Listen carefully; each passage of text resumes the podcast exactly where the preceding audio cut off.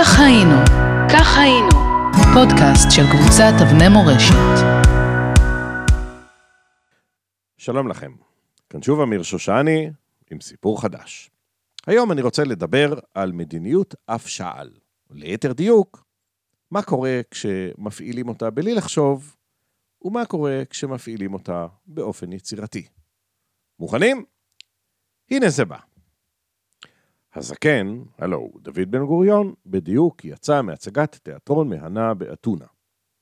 מולו ניצבו ראש המוסד וסגן הרמטכ"ל, שבאו בטיסה מיוחדת מתל אביב. הירדנים סגרו את הדרך לאילת. הם שמו שם שלט עילג ועצרו את התנועה הלוך ושוב. השרים מבקשים שתגיד לנו מה לעשות, הם אמרו לו. ואיפה מפקד הפיקוד שיטפל בעניין? זעף הזקן, על שמטרידים אותו בזוטות באמצע החופשה. Um, הוא, הוא, כלומר, הוא עסוק בחפירות ארכיאולוגיות בטורקיה, השיבו השניים בשפל קול. אה, כן, טוב, אז לזרוק אותם משם. פסק הזקן ברוח מדיניות אפשל, ומבצע כסלו יצא לדרך.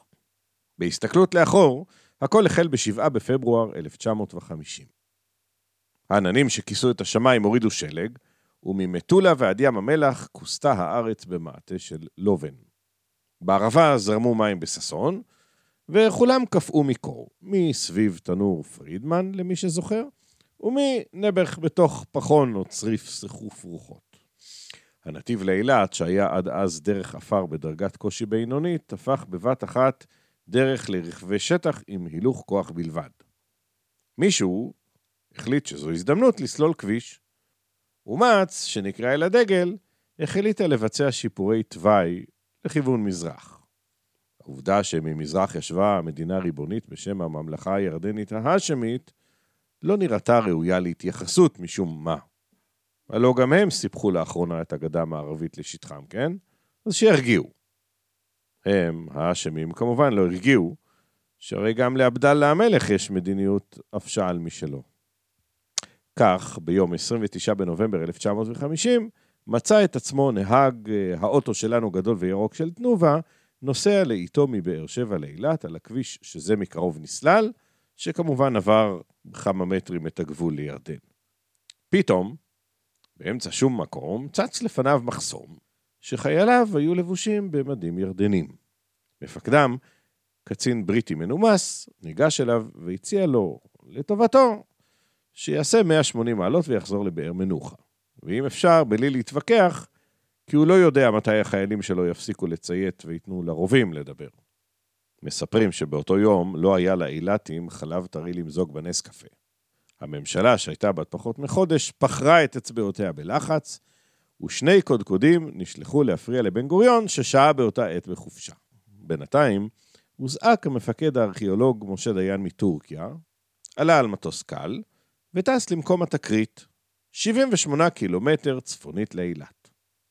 תנמיך, תנמיך עוד, הוא ציווה על הטייס, עד שהמטוס פגע בקרקע. למזלם הם לא התרסקו, והכוחות קיבלו פקודת אף שעל מבצעית לביעור כוחות האויב שחדרו לטריטוריה ישראלית. פקודה היא פקודה. גדוד חרמש הוזק למקום, וקצינת מודיעין אמיצה בשם סרן יהודית אלכסנדרוני הניחה תת מקלע טומיגן על קרקעית הג'יפ שלה, ונסעה לדבר עם המפקד האנגלי של הירדנים. או שתלכו מפה, או שנסלק אתכם מפה. תרגמה לו הקצינה את מדיניות אפשל לאנגלית בכל סמכותי ובמבטא רוסי כבד. אבל האנגלי הביט עליה בזלזול ושלח אותה הביתה. נגמרו הדיבורים. שני זחלמים ישראלים שעטו אל עבר המחסום ופרקו אותו לחתיכות. הירדנים גירדו בפדחתם וטיכסו עצה לגבי תגובה הולמת. בלילה נשמעו רעשים מאזור המחסום הפרוץ, וכשהאירה השמש ניצב לו מחסום חדש, גדול מקודמו, מבוצר יותר, כולל שלט חדש בעברית עילגת.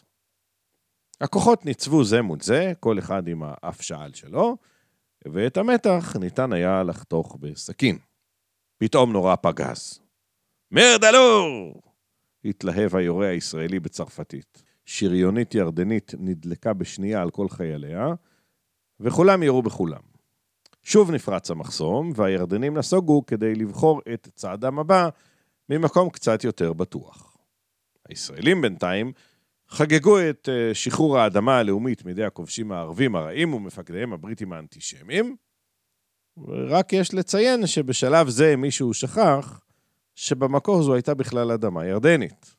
נו, את המחיר הכבד מכל שילם רב סרן פינצי ציוני, שהיה מפקד גדוד התותחנים ונסע אחרי יומיים יחד עם שלישת הגדוד בכביש המשוחרר שאף פעם לא יוחזר. חיילים ירדנים תאבי נקמה עצרו את הג'יפ בו הוא נסע, פצעו אותו פעם אחת, ואז ביצעו בו וידוא הריגה. בשלישה עצמה הם לא נגעו. הם הסתפקו בשעון שענדה, חלצו ממנה את הנעליים, ושלחו את היחפה אל הישראלים כדי לספר להם שהירדנים חיסלו את מפקד הכוחות הישראלים. כי ככה זה, רבותיי, כל אחד ואף שאל שלו. המצב הלך והידרדר. אבל אז נכנסה לפעולה ועדת שביתת הנשק, ואחרי חודשיים של בדיקות, מדידות וויכוחים, קבעה את מה שהיה כנראה ידוע מראש. הכביש באמת עבר את הגבול, ולפי עקרון האף שעל, יועילו נא הישראלים במחילה לסלול אותו מחדש, רצוי בתוך שטח מדינת ישראל.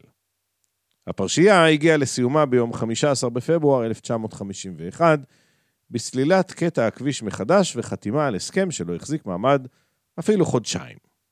רק את קורבנות האדם לא היה מי שישיב לחיים.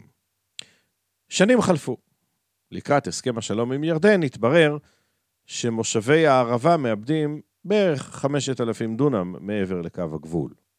אחרי שנים של מדיניות אף שעל דו-צדדית, לא תלה ראש הממשלה דאז רבין תקוות רבות בניסיון להגיע לפשרה עם המלך חוסיין בעניין הזה. אך להפתעתו, אימץ המלך החכם מדיניות אף שעל יצירתית הפעם. אנחנו לא נוותר לכם על אף שעל, אמר המלך, אבל נסכים לקבל אותו בכל מקום אחר, מטר כנגד מטר. גם את המים שאתם שואבים נסכים להחליף ליטר תמורת ליטר, במים שנקבל דרככם מהכינרת. כך ניצלה כלכלת יישובי הערבה, ולכן מקבלת ירדן מים מהכינרת גם בשנות שפל במפלס האגם. כך היינו, כך היינו, פודקאסט של קבוצת אבני מורשת.